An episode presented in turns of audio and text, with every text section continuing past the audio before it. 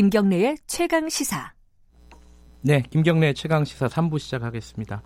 어, 속보 하나 들어온 게 있네요. 어, 서귀포 마라도 해상에서요.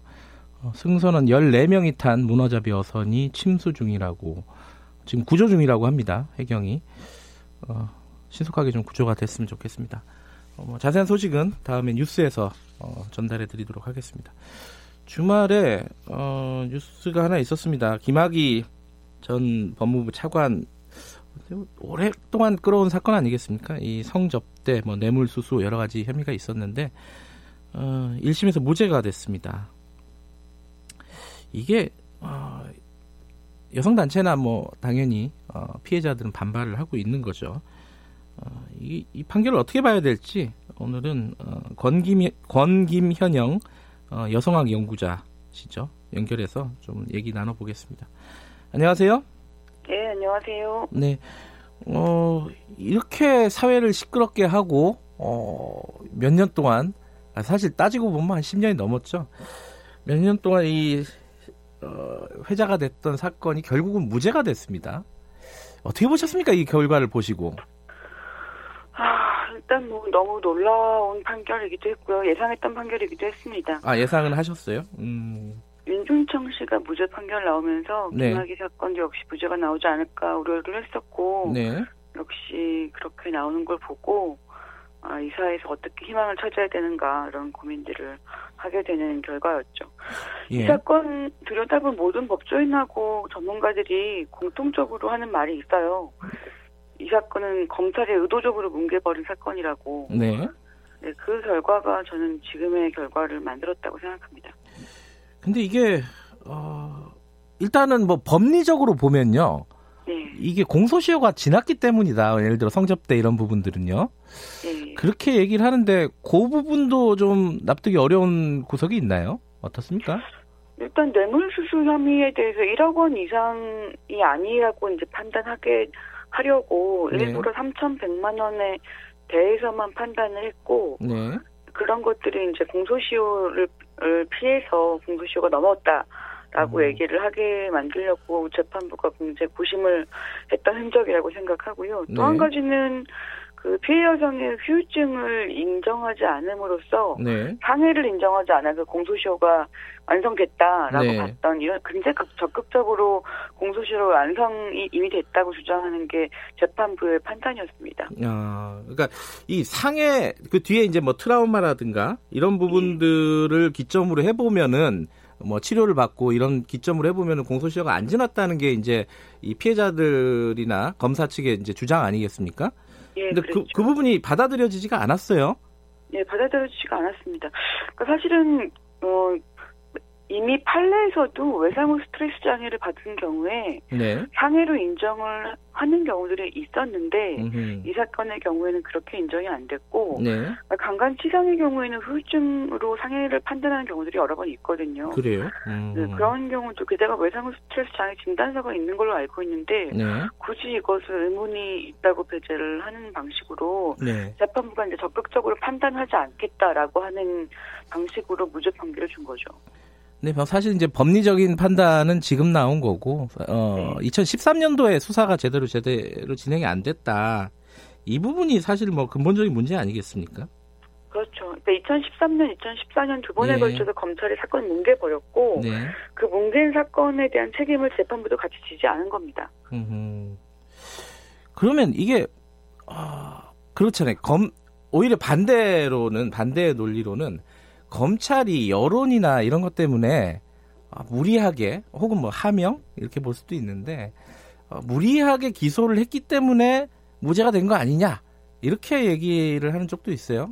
그건 어떻게 거기에 대해서는 뭐라고 말씀을 해주시겠습니까?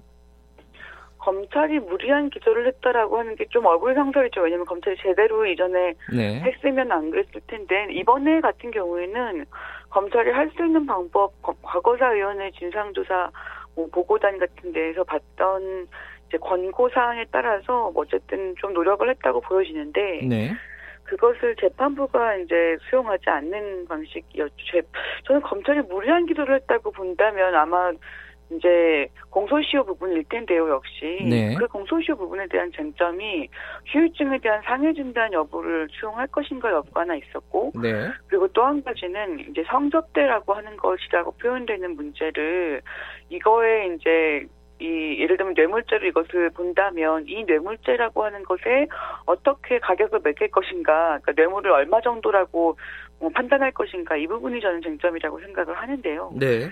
근데 애초에 사실은 이 사람의 성을 이제 증여했다, 공여했다라고 하는 걸 이제 돈으로 매긴다는 것 자체가 좀 말이 안 돼서 음. 저는 오히려 검찰이 이것을 반인륜적 범죄 같은 형태로 아주 적극적인 이제 기소를 제고 할 수, 음. 더할 수도 있는 부분들이 있었다고 생각하기도 합니다. 아니면 음.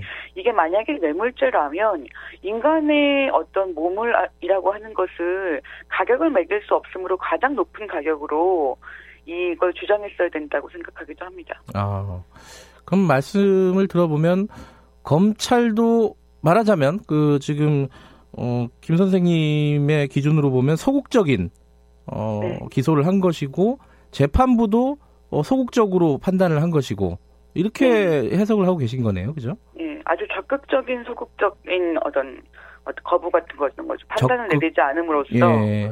이거의 무죄 판결을 용인하겠다가 음. 재판부의 판단이었다고 생각하죠. 아 판단을 내리지 않음으로써 용인했다. 아, 네. 공소시효가 넘었기 때문에 판단하지 않은 거니까요.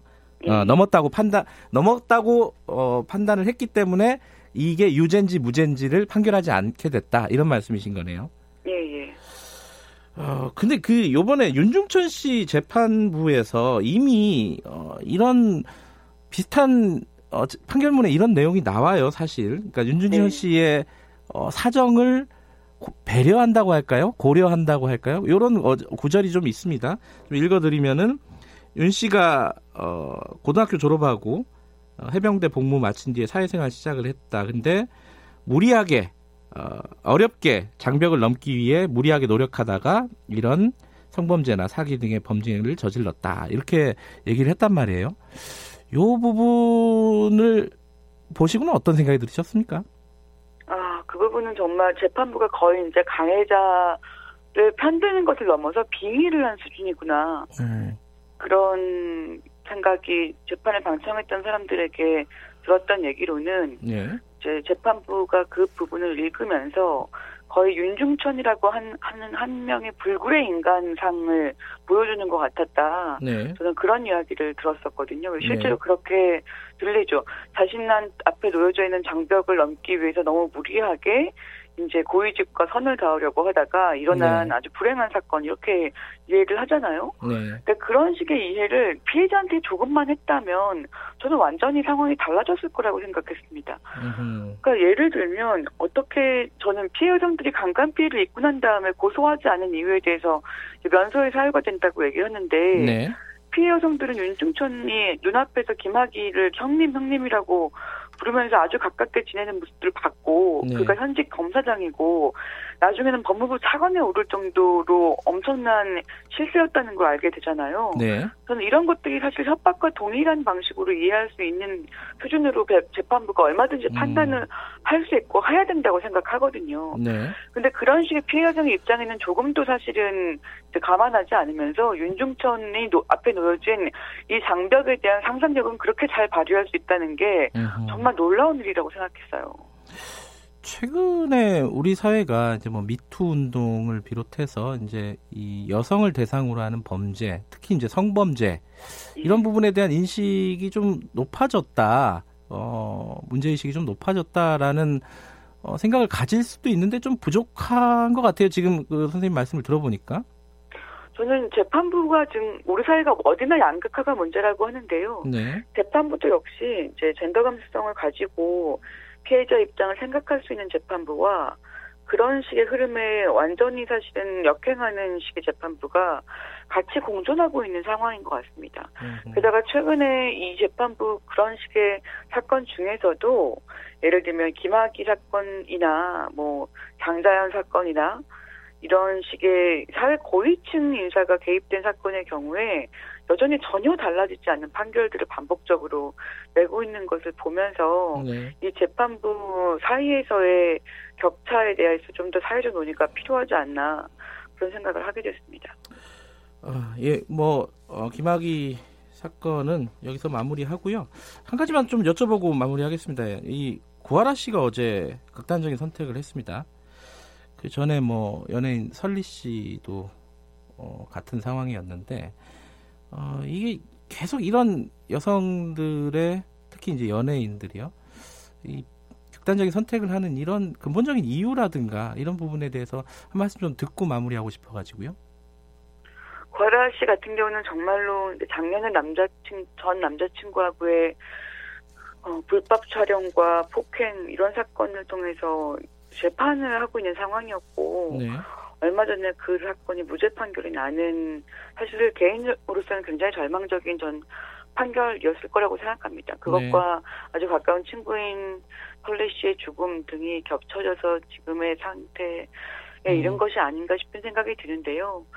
사실은 이 20대 젊은 여성들이 겪고 있는 굉장히 공통된 이 사회적 환경이라고 하는 게 불법 촬영 문제부터 그 촬영에 대한 어떤 재판부의 굉장히 보수적인 해석 그리고 사회에서의 2차 가해 이런 것들이 다 종합된 결과가 아닌가 싶습니다.